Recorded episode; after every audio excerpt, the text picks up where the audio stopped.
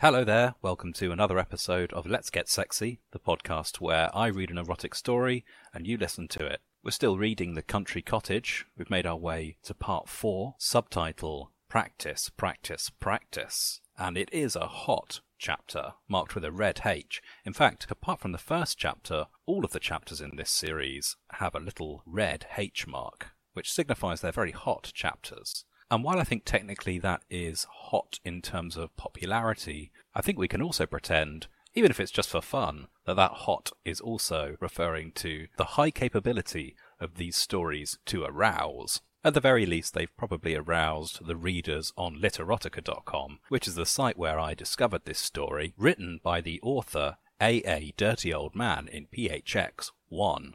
I found him through Literotica's random author page. When you click onto their index of authors, at the bottom there's a list of about 10 or so random authors. And you can refresh the page and get a new selection of random authors each time you do that. So that's where I found A.A. Dirty Old Man in PHX1 and his stories.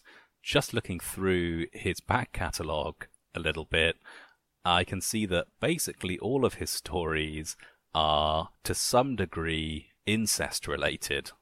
there's one here which is sci fi fantasy for two chapters, and then the third chapter, it's incest taboo.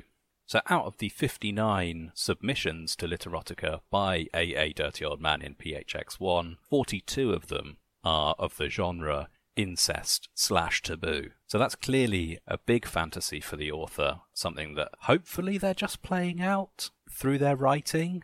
Although I guess we'll never know for certain whether some of these stories are based on real life experiences or not. Just briefly looking at his bio, there's a nice little quote here from him. I've aspired to be a dirty old man my whole life, and now enjoying every moment. So I guess in a way we can take these stories as kind of a culmination of a lifelong journey. As usual, I haven't read this chapter ahead of time, don't know what's going to happen, so you'll be getting my first reaction as I read the story out loud for the first time for you. Briefly, to go over the stats of this particular chapter, it's got a 4.67 star rating it's had 24.1 thousand views, and of those 24.1 thousand, 16 have liked it, and one has left a comment. I wonder if that'll be the same commenter as we had last time. But we'll get to that after the story.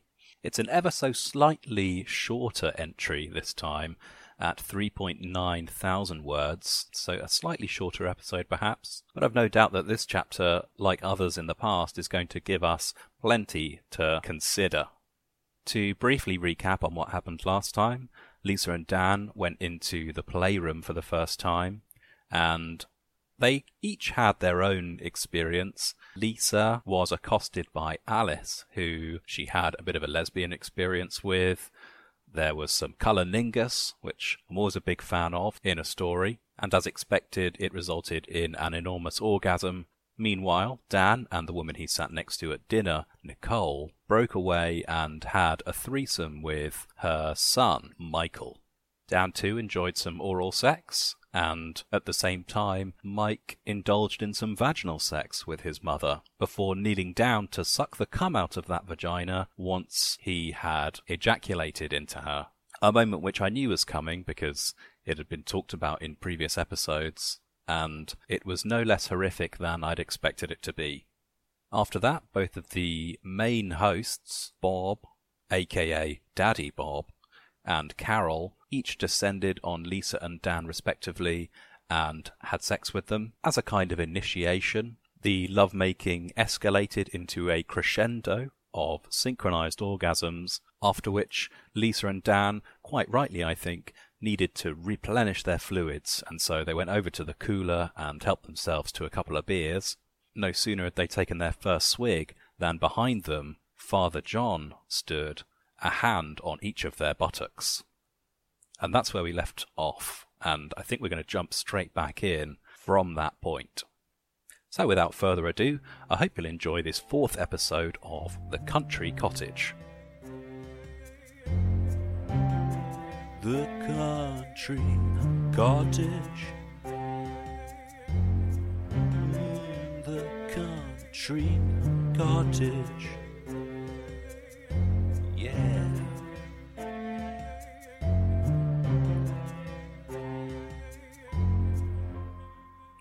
The Enlightenment. Dan.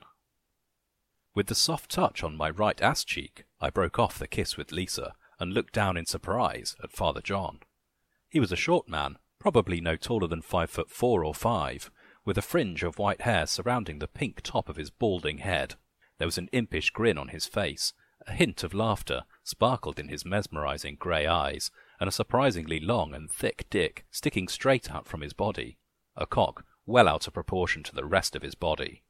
I do hope I'm not interrupting, he said softly, keeping his hands on both of us as he spoke.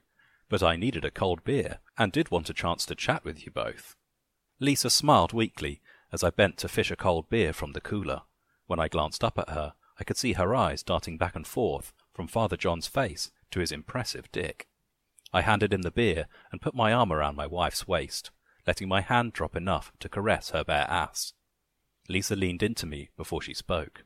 So, father, what is it you want to discuss with us? she asked. He took a long sip of beer, his eyes clearly appraising us before he said another word. Oh, nothing much really. Just a bit of a getting to know you sort of chat before the confessions and inductions tomorrow, he said. You mean all this tonight is not the induction? I asked incredulously, looking around at the various entangled moaning bodies on the scattered mattresses. Oh, no, hardly, he laughed heartily. Tonight is the wedding rehearsal. Practice, if you will, before the actual ceremonies tomorrow. Practice? Really? This seems a bit more, um, involved than that, Lisa exclaimed, gesturing around the room with the hand that was not resting on my ass. Trust me, this is just a hint of how loving the family is with one another, he chuckled, taking another swig of his beer. I'm guessing you have only gotten the barest of hints about what we are all about so far. Lisa and I just looked at each other. We were both blushing slightly, not sure how to put into words some of the things we'd already seen that aroused us both. Lisa moaned softly while Father John gently squeezed her other ass cheek before continuing. My dick stiffened a little, seeing how casually and intimately he touched my wife as I stood next to them. I suppose some of what you've learned in the last few hours came as something of a shock. It usually does when newcomers are first introduced to the family. Perhaps a brief history will help, he said, as he finished the beer, tossed the empty bottle into the trash, and asked me to get another. When I turned back to them, he was twirling one of my wife's nipples between two fingers. Lisa smiled brightly as he took her hand and, without asking permission from either of us, wrapped her fingers around the head of his stiff cock. My own dick was hard as well when Lisa took it in her other hand. Hmm, do you think that will fit inside you comfortably? I whispered in Lisa's ear as I handed Father John the beer, then flicked my tongue around her earlobe. Quite nicely, I'm sure, she moaned lowly, especially with you by my side. She leaned her head on my shoulder and closed her eyes, her fingers rhythmically opening and closing on my throbbing dick. I was sure she was fondling Father John in exactly the same way as he started to speak again. As you know, the Cottage Inn was established in 1832 Originally it was a farmhouse, sufficiently distant from any curious neighbours that Miles Davies and his sister Anne could live without unwanted intrusion. Occasionally they would provide shelter and a meal for travellers, and, after word spread, by word of mouth, they took in more and more regularly. Shortly after their first child was born, a girl named Martha, a man and a woman stopped for the night. No one knows for sure exactly what happened next, but the couple ended up staying, and that became the foundation of the family. Between them, Anne and Evelyn, the other woman's name, had something like fifteen children, a half dozen of which grew to adulthood. They didn't keep really precise records in those days, but apparently both women fathered children by both men. When they came of age, their daughters also bore children by their fathers, and then their brothers. Thus, the family originated and developed into what it is today. Bob and Carol are the tenth generation of proprietors of this place, and leading members of the family, as is traditional, a woman's first child is fathered by her husband slash brother, and the second by her own father. In this case, Bob fathered Ted, and Carol was impregnated with Alice by their father, George. Bob and Ted both gave Alice girls, who currently reside at the private family school my sister Rose and I run. When they are of age, they will be inducted formally into the family and learn the family business here. With that, Father John stopped for a moment and sipped his beer with an impish gleam in his eyes. It occurred to me that practice and homework could take on an entirely different meaning in such a school. Lisa dreamily opened her eyes, her shallow breathing telling me she was extremely aroused by some combination of the story, the throbbing dicks in her hands, and Father John's fingers caressing her breast. She idly smeared a drop of my precum over the head of my cock with her thumb. I knew without even touching her that her pussy was sopping wet. Of course, all of this can get pretty confusing at times, and Bob does yeoman's work keeping it all straight. A family tree would probably look pretty much like somebody threw a box of uncooked spaghetti on the floor. Today, the family numbers in the thousands that we know about, he continued, and it is all we can do to accommodate members here. About twenty five years ago, the sheer demand dictated that only family members, either in good standing or recently identified, could be accommodated. But we are not in the family, I protested, and didn't even know such a place existed until we got here. Lisa found it on the web, and we thought it sounded charming, I said. Father John just chuckled and finished his beer, tossing the empty into the trash bin before putting his hand on Lisa's ass again. He drew her closer and leaned forward to lick one of her erect nipples before looking directly at me. Well, Bob is extremely thorough, so I assume there must be a connection somewhere. You would be surprised just how many unidentified members of the family we find now and again. With that, I will take your lovely wife over to that mattress and introduce her to my very sweet and ever horny granddaughter, said Father John. Lisa kept her hand on his thick dick as they led her to the platform about fifteen feet away. Nora, his granddaughter, and bride to be the next day, lay between Ted and Will. Both their cocks were limp, and creamy cum seeped from her gaping cunt and encrusted in her pussy hair. Nora got up as her grandfather approached, moved to the next empty mattress, and sat down, smiling at him and Lisa. He lay down and pulled Lisa to his other side. Nora grinned at Lisa and added her hand to Father John's cock. Ever so slowly, they started stroking him up and down, a wide grin on his face as he took turns giving both of them deep tongue-lashing kisses. My cock throbbed even more, realizing my wife would soon taste that old man's cum as he filled her mouth, or feel his warm semen gushing inside her pussy. I started to follow, knowing Lisa wanted me close, but was intercepted after only a few steps by Alice and Casey. Without a word, Alice grabbed my dick, and Casey my balls. Then they pulled me with them to an empty mattress next to Lisa. I buried my face in between Alice's large, soft tits as Casey took my cock into her mouth. When I heard Lisa moan loudly, I looked over and she gazed directly into my eyes for a moment, and then turned to passionately kiss Nora. Father John's cock was buried deep in my wife's cunt, and her pussy juices splashed onto both of their thighs. I kept my eyes locked on Lisa, even as young Casey pushed me down on my back and lowered herself down over my throbbing dick, only losing sight of her when Alice straddled my face and lowered her dripping slit onto my eager tongue. Lisa. Father John's unexpected touch on my ass surprised me while adding to my flood of emotions and excitement. The very idea that a priest stood naked next to me and my husband and touched me quite intimately had my head spinning. He was so gentle and courteous, and yet confident as he spoke. I do hope I'm not interrupting anything, but I felt I should introduce myself, he said. Dan was taken aback by the old man's appearance, but did manage to respond. No, of course not, father. What is it you wanted to discuss with us? he said. He was a short little man, with an impish grin. I couldn't help looking at his penis as he stood opposite me. It was huge. Obviously, he had been more than chatting with the other members of the family, as a creamy residue was still dribbling out of the top of his half-hard cock. He caught my eye looking downwards at him. Do you like it, Lisa? he asked, with a merry chuckle. Normally I would have been appalled at such a comment from an old man I hardly knew. In this venue, however, I felt much more liberated to tell how I truly felt. I could see that Dan was in his own little fantasy world, so I whispered so that my husband couldn't hear. Yes, father, I like it. A lot. It's so much bigger than my husband's. I wanted to explain a few more things about your induction tomorrow. Tonight is simply a get-together to find out a few little secrets, he chuckled. So this is not the full induction, father? Dan muttered. I could see Dan was as surprised as I was. No, Dan, we will have a bigger family participating, it may be a bit of a shock to you both, but I know you will enjoy it, he said. Father John laughed, took my hand in his, and placed it on his stiffening cock. Dan leaned over to whisper in my ear as I took his dick into my other hand. Hmm, do you think that will fit inside you comfortably? my husband asked me, looking down at the older man's cock in my hand. Quite nicely, I'm sure, especially with you by my side, I moaned, feeling my pussy twitch and a few drops of my juices dribbling down my inner thigh. I was sure Father John would fit inside me quite nicely indeed.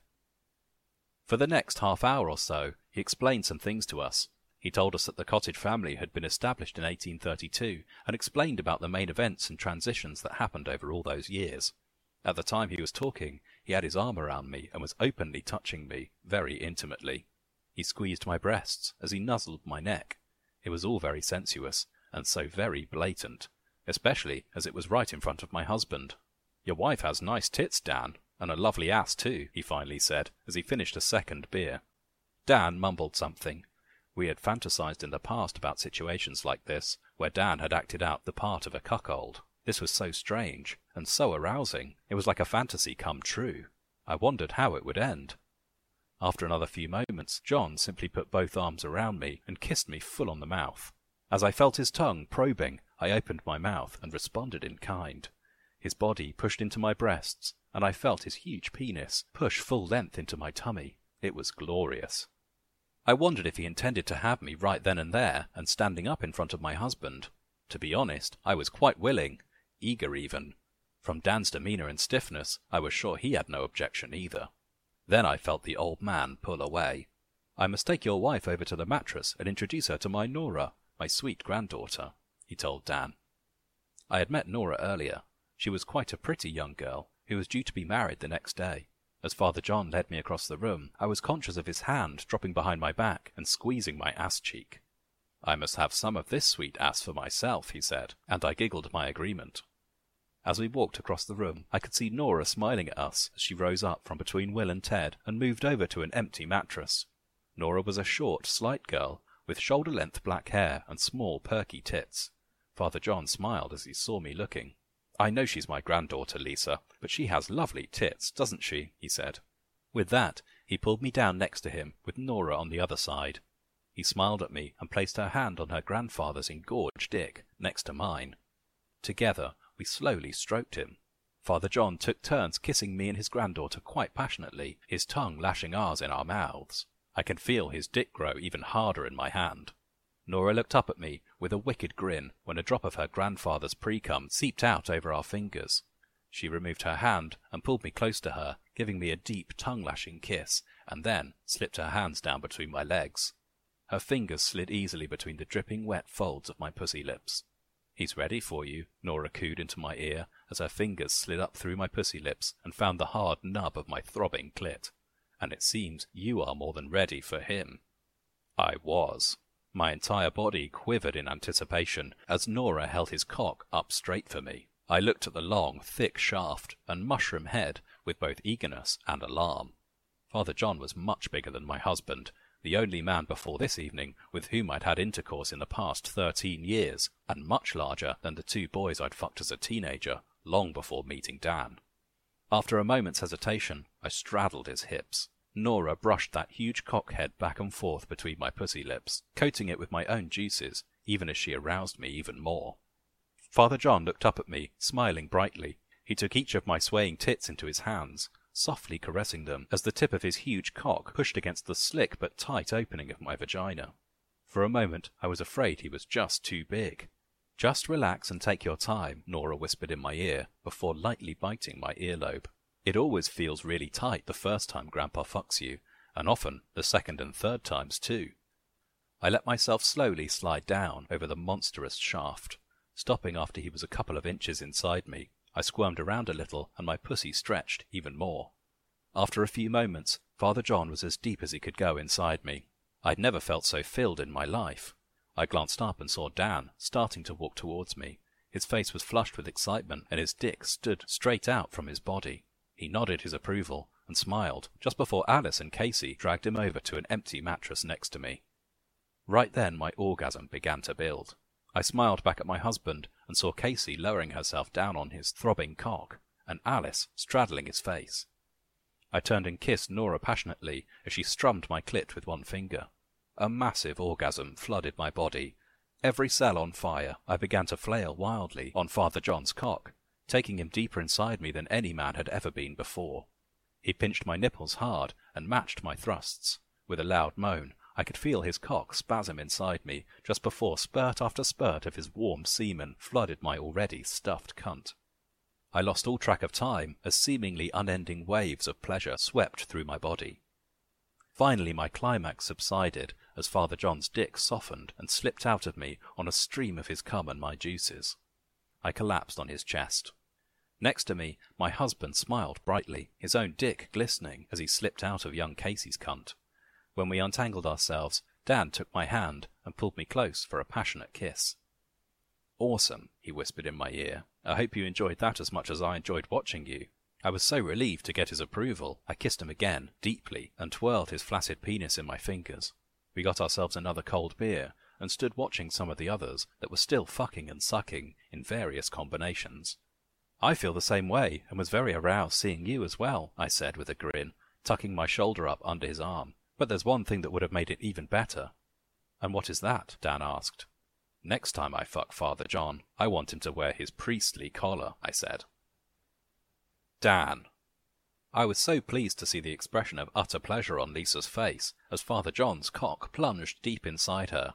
Then Alice and Casey immediately had my full attention. My cock slid easily into the teenager's already slick cunt. Droplets of someone's semen and her own juices dribbled onto my lips and face as Alice straddled my head. Casey was young, but she clearly had plenty of experience. She rotated her hips and clenched my dick tightly inside her. She placed my hands on her perky tits and began riding me furiously.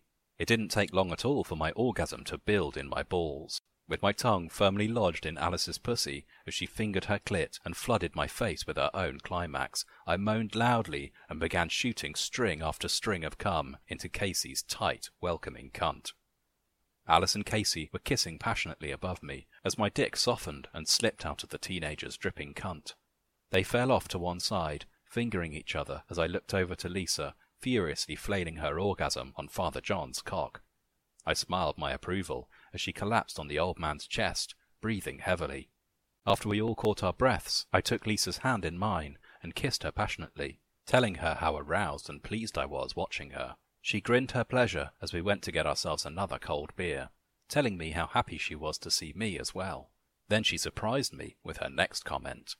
Next time I fuck Father John, I want him to wear his priestly collar, she said. My breath caught in my throat as the implication of what she was saying sunk in. Next time. Lisa was telling me there would be a next time, and even more of our fantasies were soon to be fulfilled. I pulled her close, feeling the last remnants of the old priest's cum seeping out of my wife's cunt and down over my thigh. We stood and watched the others for a short while, but knew we were both done for the evening. We walked hand in hand back to our room and hardly spoke as we flopped down on the bed, falling into a deep sleep. The next morning we were surprisingly fresh, and after a nice shower we both wondered what the day held in store. We had breakfast, and we were planning a nice brisk walk up the green mountainside. It was a beautiful country.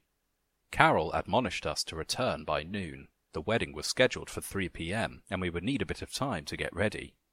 Rather than tiring us out, the walk was rejuvenating, by the time we returned to the house, we both had more of a spring in our step than when we'd left.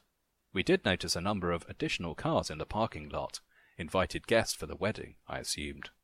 When we entered, Carol directed us to the dining room for some lunch. It's a pity that Father John was called away, Carol said as we sat down, but these things happen all the time in his business.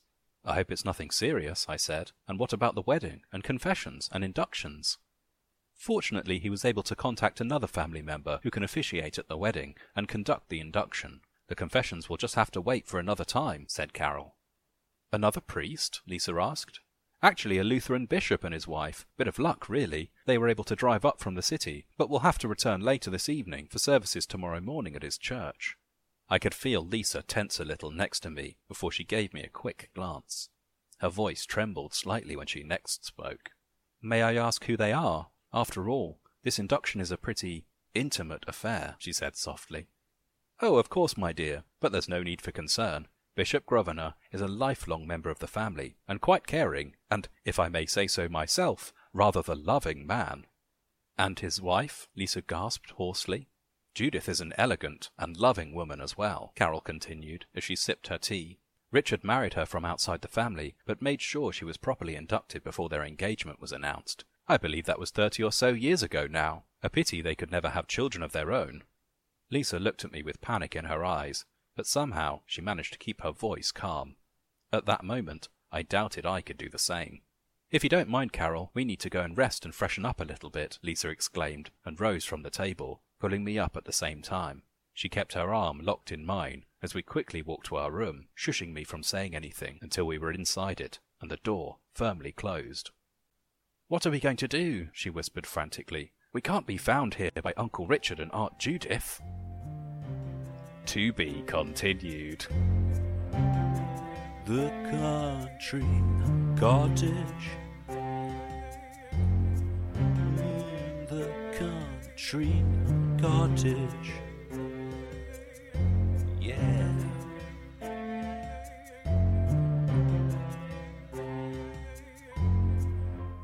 OMG. What a little twist at the end there. That was fantastic.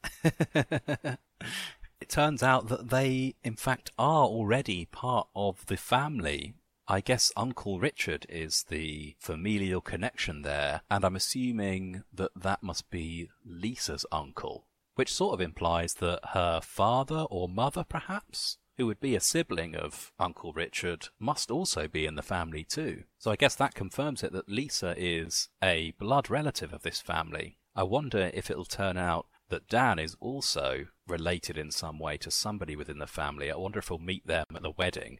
Sounds like there's going to be lots of guests there and probably another big orgy, an even bigger orgy than the one we've already had. So I wonder if Dan will recognize anyone I felt like the big new taboo in this chapter of The Country Cottage was mostly a religious taboo. Obviously, traditionally within the Catholic Church, priests are celibate and don't have sex with anyone, much less with family members in a group sex orgy setting. I think in some ways it was a taboo that is a little bit lost on me. I'm not religious, and so to me, Father John is sort of just a man, and it's only really his beliefs that make it a taboo. Uh, and, and I suppose the beliefs of Lisa and Dan and the others in the room and in a way, Father John has his own beliefs, which, in my opinion, as someone who doesn't really believe in God or religion, his set of beliefs are just as made up as any other set of beliefs. And so, possibly the boundaries being crossed that maybe some readers of this story would find quite upsetting and controversial are not really getting through to me in the same way. I think for me, the, the weirder thing is just the age of Father John. Not that there's anything wrong with remaining sexually active into old age. I think that's a very healthy thing to do.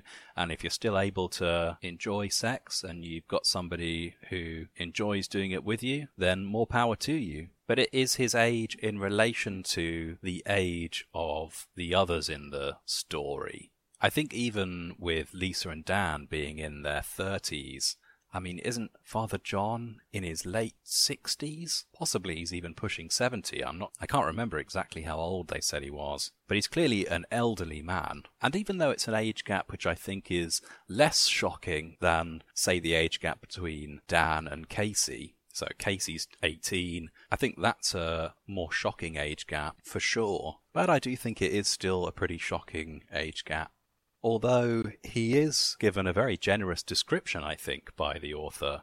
And maybe there's something in the fact that our author, A.A. Dirty Old Man in PHX1, is probably an older gentleman himself and perhaps more inclined to give a favourable description to a character who, in some ways, probably resembles himself. Because although Father John is a little bit short and he is balding just on the top of his head, he does have a cheeky, impish grin and a hint of laughter sparkling in his mesmerizing grey eyes, which I think is a very romantic detail that contrasts in a little bit of an incongruous way with the surprisingly long and thick dick that sticks straight out of his body. and this time, unlike Michael's penis, this is a penis which is well out of proportion to the rest of his body, we're told. So clearly, in the mind of a, a dirty old man in PHX1, there does exist a kind of sliding scale of body to penis ratio, i.e., the bigger you are, the bigger your penis ought to be which I think is, in a way, kind of an odd assumption to make. And I've got my doubts about how reliable that assumption is. We got a really interesting history lesson, though, didn't we? About the cottage inn, learning about its origins in 1832. And also, we learned a little bit about the dynamics and the rules of reproduction within the family. I wonder if those rules are there to make sure there's enough genetic diversity within the gene pool so that they don't get some of the deformities and the increased risk of genetic diseases and health problems associated with incestuous reproduction. I suppose it helps that there are apparently thousands within the family who are all consenting to this quite odd ritual of regular familial orgies. It must have been weird to be in the first generation of this practice. I wonder how they decided those rules, and I wonder how it went down when the news was broken to the children that this is how things are going to be. now listen, children, you're going to marry your brother, and once you've popped out a little nipper by him, it'll be your dad's turn. I suppose, in a way, the fact that there are two different fathers to the children birthed by each mother means that the brothers and sisters are not strictly blood brothers and sisters. I don't know if there's a they're not um they're not siblings of the same union if you see what I mean. They're almost a kind of step sibling in some way. And I guess not that that makes it any less morally abhorrent, um, but I guess it certainly does help with some of the genetic risk factor elements. Although I've got to be honest, I'm not a scientist or a geneticist or even somebody who has children of their own or has done any kind of reading or research about having children since I was a boy at school. So I'll admit I am making a fair amount of assumptions here. There were a couple of big cringe moments, I thought, in this chapter. Luckily, we didn't go into too much detail about Nora and Father John, grandfather and granddaughter having sex. But I think that's a particularly disgusting image to imagine a grandparent having sex with a grandchild. The other bit that made me cringe a little bit, um, well, actually, I cringed a fair bit at this, was when Alice squatted down over Dan's face and leaked a bunch of other people's semen and juices down into his mouth. That just made me feel a bit gross. I don't know what the etiquette is for an orgy, having never participated in one, but I'd like to think that people give themselves a wipe down when moving from partner to partner, especially if there's a bit of a break in between. Fair enough, you're not going to wipe yourself down if you're doing a quick swap on the hop in, say, a threesome scenario where all three of you are kind of engaged in the same activity, and so everyone's aware of who's put what where. I think the bit that grosses me out is that it's old semen that's been up there I guess it's been up there since at least the whole time that they were talking with Father John and drinking a couple of beers. So that's what, 20 minutes, maybe? 15 minutes minimum? So I think it's the fact that it's old semen dripping out of her vagina that is the icing on the disgusting cake, if you will. I always enjoy some of the dialogue in these stories when it's just something that's a little bit too on the nose for it to feel like anybody in the real world would actually say something like this. Especially, I think, when you are imagining it coming from the mouth of an elderly person, like in that moment when Father John says to Dan, Your wife has nice tits, Dan, and a lovely ass, too. it just seems a little bit clumsy and perhaps a little bit stilted, not the most natural of dialogues. The other bit that I found cringy and also quite funny uh, in the same way was when Father John is introducing Lisa to his granddaughter and says, I know she's my granddaughter, Lisa, but she has lovely tits, doesn't she? you know, It's just very overbearingly creepy and a weird thing. I think it's a weird thing to hear anybody comment about anyone else's physical appearance in that way. I think, especially when it's to do with somebody's erogenous zones or parts of their body which are usually considered as private parts. You don't often hear people talk that way, especially not openly in a way that's so casual and that's a fair. The other bit of dialogue that I really liked was from Dan this time, and that was when he says, Awesome, I hope you enjoyed that as much as I enjoyed watching you, which again is just a bit too on the nose. It's a bit unnatural, and it feels like something that nobody would ever say using those words in that order. I also particularly liked the visual imagery of the family tree, which would look pretty much like someone threw a box of uncooked spaghetti on the floor. I wonder what inspired a, a dirty old man in PHX1 to use that particular simile. I wonder if he was having spaghetti for dinner that night. He'd accidentally spilled some spaghetti on the floor, and inspiration struck him like a bolt of lightning, and he thought, Eureka! I have to use that in the story. Once again, I want to congratulate Dan on having incredible stamina and ability to overcome the refractory period through sheer will of arousal, as in this chapter, I think he has his fourth orgasm. And I gotta say, I'm pretty impressed with that frankly heroic performance. And the fact that he doesn't even mention the fact that it's even a struggle to ejaculate for the fourth time in one evening. It doesn't even enter into his internal monologue. And even despite the inevitable reduction in sensitivity that surely must be occurring in the glands of Dan's penis. It doesn't take long at all for an orgasm to build in his balls, which I think is a wonderful phrase, and I hadn't realized before that orgasms build in the balls. And I suppose, in a way, that's right. I mean, certainly that's where the semen is, and I suppose the balls do build what I can only assume is a small reservoir of semen. But it's funny to describe the orgasm as being built in the balls, because I very much see the orgasm as something which happens in the mind, or perhaps you could argue it happens in the tip of the penis. But I've never thought of the orgasm building in the balls. Maybe I've been doing it all wrong. Maybe that's why Dan is able to seriously outperform me in the bedroom even on his fourth eruption, he's shooting string after string of cum into Casey's tight, welcoming cunt. Maybe I've been going about this all wrong and I need to refocus my attention to the testicular area next time I'm getting busy in the bedroom. I thought the evening came to a little bit of an abrupt end for Dan and Lisa, though. They sort of just decided to slink away, and I guess that is at least some sign that Dan is a human being rather than an unstoppable sex machine. But I wasn't expecting them to leave the party early. I thought they would be staying until the absolute death of the party. But perhaps they were mindful of the fact that this is only day one of a long weekend. They are anticipating that an even bigger orgy is going to happen tomorrow, so maybe they wanted to save themselves a little bit and get an early night's rest.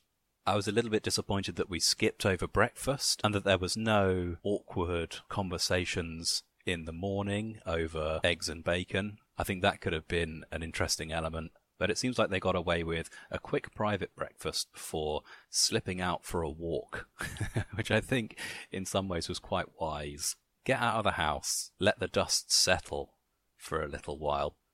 I guess the real moment of discomfort and awkwardness for Lisa at least is going to come in the next chapter when she's going to have to, I suppose, at least say hello to her Uncle Richard and Aunt Judith. But from what we've seen so far, things could get a great deal more intimate than that. I think in some ways the most disturbing part of this chapter was just a little one line which happened, I think, in Lisa's imagination about the school that Father John runs with his wife. And there was an implication that it was, in some ways, a sex school where the children are in some way prepared for their indoctrination into the family.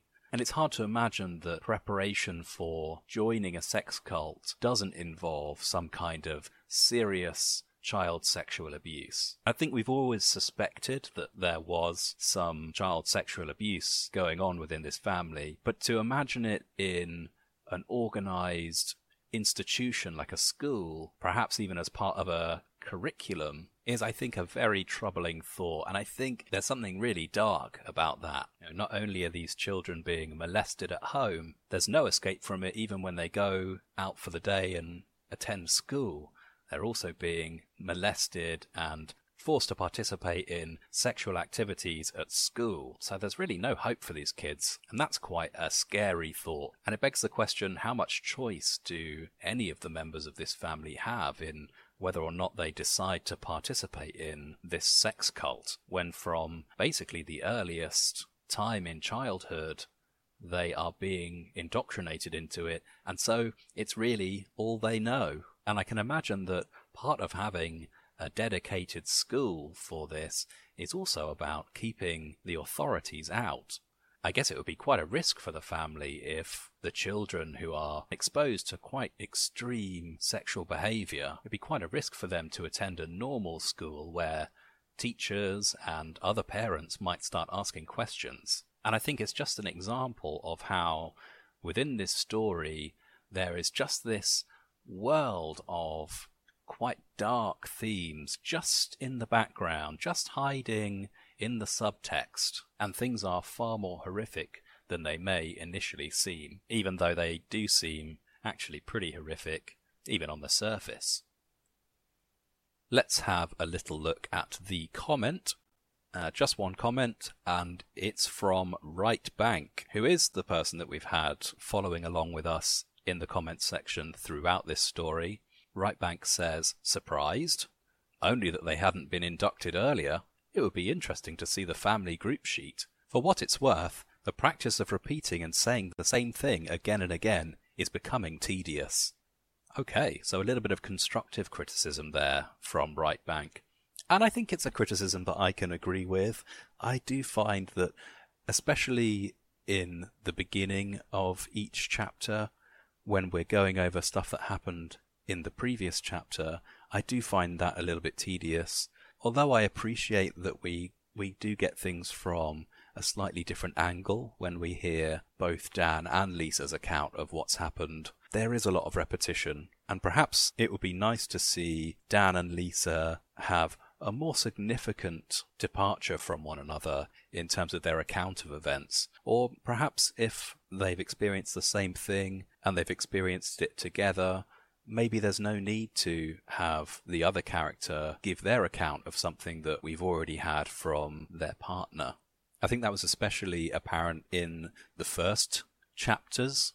It's something perhaps that the author has been working on because I felt like there was less repetition in this one and we got some benefit from having the two different accounts of things from two different points of view in that they had picked up on various different things, and Lisa had experienced some things which Dan had sort of missed. I guess he's a little bit of a daydreamer, it seems. He seems to drift off and forget details, and while he's fantasizing about whatever he's fantasizing about, Lisa has a sort of bonus interaction with, in this case, Father John, uh, which miraculously goes unnoticed by Dan. So I can agree a little bit with the criticism there levelled by Right Bank, although I do depart from them in wanting to see the family group sheet. I think it's already been established that that would be as confusing as a pile of uncooked spaghetti on a kitchen floor, and frankly, I think that that visual imagery is far more powerful than any accurate family group sheet could ever hope to be. If you've enjoyed this chapter of the story, then I will encourage you to go onto Literotica for yourself and like the story on that platform. Maybe you could also leave a comment, some feedback for the author, and if you want to, you can read some of their back catalogue if that's your thing. And the way to do that is to head to literotica.com and search for the author AA Dirty Old Man in PHX1. It's all one word, and if you type that into a search bar, you should find all 59 stories most of which are incest slash taboo in their genre. So if you're enjoying this story and really your fetish is uh, incest stuff, then you've hit upon a gold mine in AA Dirty Old Man in PHX1's back catalogue. So check that out if that's something you're into. If you've enjoyed this podcast, then please like and rate it and maybe leave a review or a comment if you've got time to do that. I want to say thanks for listening and I'll wish you a very enjoyable week until we come back for part five of A Country Cottage next week. Goodbye. The country cottage. Mm, The country cottage. Yeah.